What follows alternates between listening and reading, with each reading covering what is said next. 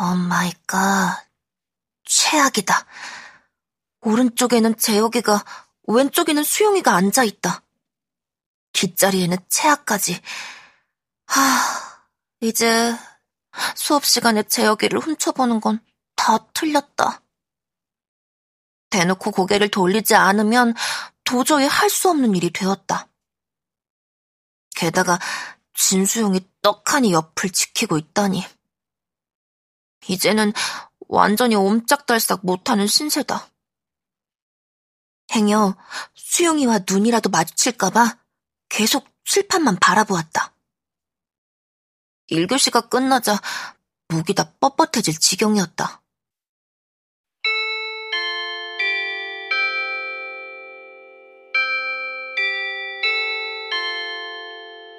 급식 시간이 돌아왔다. 오늘 급식 당번에 하필 수영이가 끼어 있었다. 수영이는 앞치마와 머리수건을 두르고 아이들에게 건성건성 반찬을 담아주었다. 내 차례가 돌아왔다. 나는 수영이와 눈을 마주치지 않으려고 반찬만 내려다보았다. 수영이가 내 식판에 반찬을 담다 말고 나를 흘끔 쳐다보는 게 느껴졌다. 나는 고개를 푹 숙였다. 더 필요한 게 없어 그냥 가려는데 수영이가 집게로 내 식판을 탁 막았다. 나는 깜짝 놀라 고개를 들고 수영이를 바라보았다. 수영이가 입을 벙긋거리며 희죽 웃었다. 너 편의점에서 소시지 훔친 거 애들한테 말할까? 소리는 잘 들리지 않았지만 분명 그렇게 말하는 것 같았다. 그러면서 내 식판 위에 소시지 볶음을 몇 개 더 얹어 주었다. 나쁜 자식, 비열한 자식. 이런 식으로 사람 목을 조이기 시작하는구나. 얼굴이 화끈 달아올랐다. 야, 왜 걔만 소시지 그렇게 많이 주냐? 내 뒤에서 순서를 기다리던 아이들이 항의를 했다. 나는 숟가락으로 소시지를 도로 반찬통에 쏟아버리고 내 자리로 돌아왔다. 소시지가 있어야 할 자리에는 케첩만 묻어 있었다. 지금 내 얼굴빛이 딱 저 색깔이겠지. 내가 두 번 다시 소시지를 먹으면 사람도 아니다. 뭐, 어제 그 소시지 생각 같아선 버리고 싶었지만 마음고생한 게 아까워서 뱃속에 넣어버렸다. 아마 그게 내 인생 마지막 소시지가 될 거다. 밥이 입으로 들어가는지 코로 들어가는지 알 수가 없었다. 수용이는 내 속을 지옥으로 만들어 놓고는 아무 일 없다는 듯 우걱우걱 밥을 먹고 있다. 나는 서둘러 식판을 비우고 교실을 나와버렸다.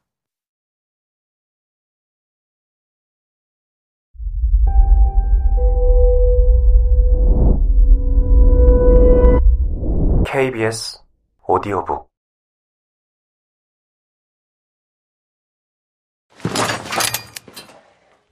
철커덩 묵직한 쇳소리가 났다. 내 발목을 내려다보았다. 투명 족쇄가 채워져 있다.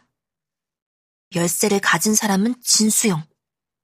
죽을 때까지 절대 풀어주지 않겠지? 아니, 어쩌면 죽어서도 날 따라다닐지 몰라. 나는 무거운 다리를 질질 끌고 학교 담장을 따라 걸었다. 구령대에서 대각선 방향 모서리에 화단이 있다. 아이들은 이곳에 별로 관심이 없다. 혹시라도 잘못해서 꽃들이 망가질까봐 이쪽으로는 공도 잘 차려고 하지 않는다. 풀과 나무와 꽃들이 우거진 안쪽으로 쑥 들어갔다. 낙한 사람 앉기에 알맞은 평평한 바위가 있다. 이 바위는 내가 5학년 때 찾아낸 거다. 나는 자주 점심시간이 끝날 때까지 혼자 여기서 시간을 보냈다.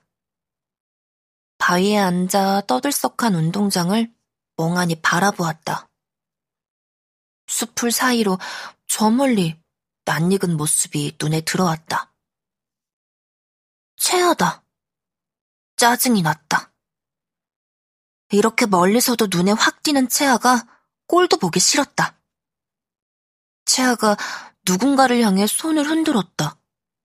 나는 슬며시 일어나 채아가 손짓하는 쪽을 쳐다보았다. 어느새 운동장에 나와 공을 차고 있는 재혁이가 보였다. 분명 둘 사이에 뭔가 있는 게 분명했다. 공이나 확 맞았으면 좋겠다. 나는 화들짝 놀라 뒤를 돌아보았다.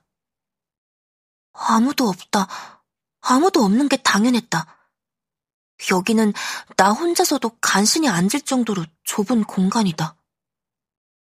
그런데 이 목소리 어제 편의점에서도 들었다. 나는 숨을 죽이고 가만히 앉아 있었다. 운동장에서 아이들 떠드는 소리만 들렸다. 채아가 친구들과 구령대 옆 계단을 오르내리며 놀고 있었다. 미끄러져서 대자로 넘어지기라도 했으면. 그것도 재혁이 앞에서 말이야. 또 그 목소리였다. 맞아. 생각만 해도 속이 다... 아, 아, 뭐야. 나도 모르게 맞장구를 치다 깜짝 놀라 손바닥으로 귀를 탁탁 쳤다. 안 그래도 얼마 전부터 귀에서 위잉 소리가 나서 신경이 쓰였는데 검색해보니 이명이라고 했다. 이상하다. 왜 이명이 사람 목소리처럼 생생하게 들리는지 모르겠다. 팔에 오스스 소름이 돋았다.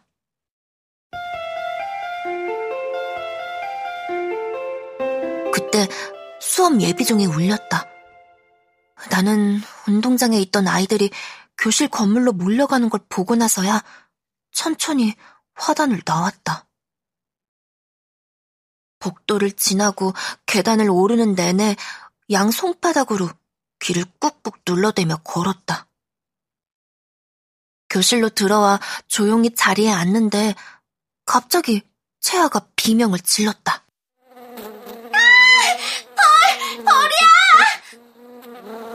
동시에 다른 아이들도 난리가 났다. 아이들은 일단 소리부터 지르고 봤다. 순식간에 교실이 아수라장이 되었다. 아, 세주야, 네, 네 머리에 벌, 벌 붙었어! 나는 불에 든듯 자리에서 벌떡 일어나 손으로 머리를 마구 털었다. 눈앞에 작은 물체가 휙 지나갔다. 진짜 벌이었다. 화단에 있어야 할 애가 왜 여기까지 따라왔는지 모르겠다. 벌도 놀랐는지 허공을 빙빙 돌았다.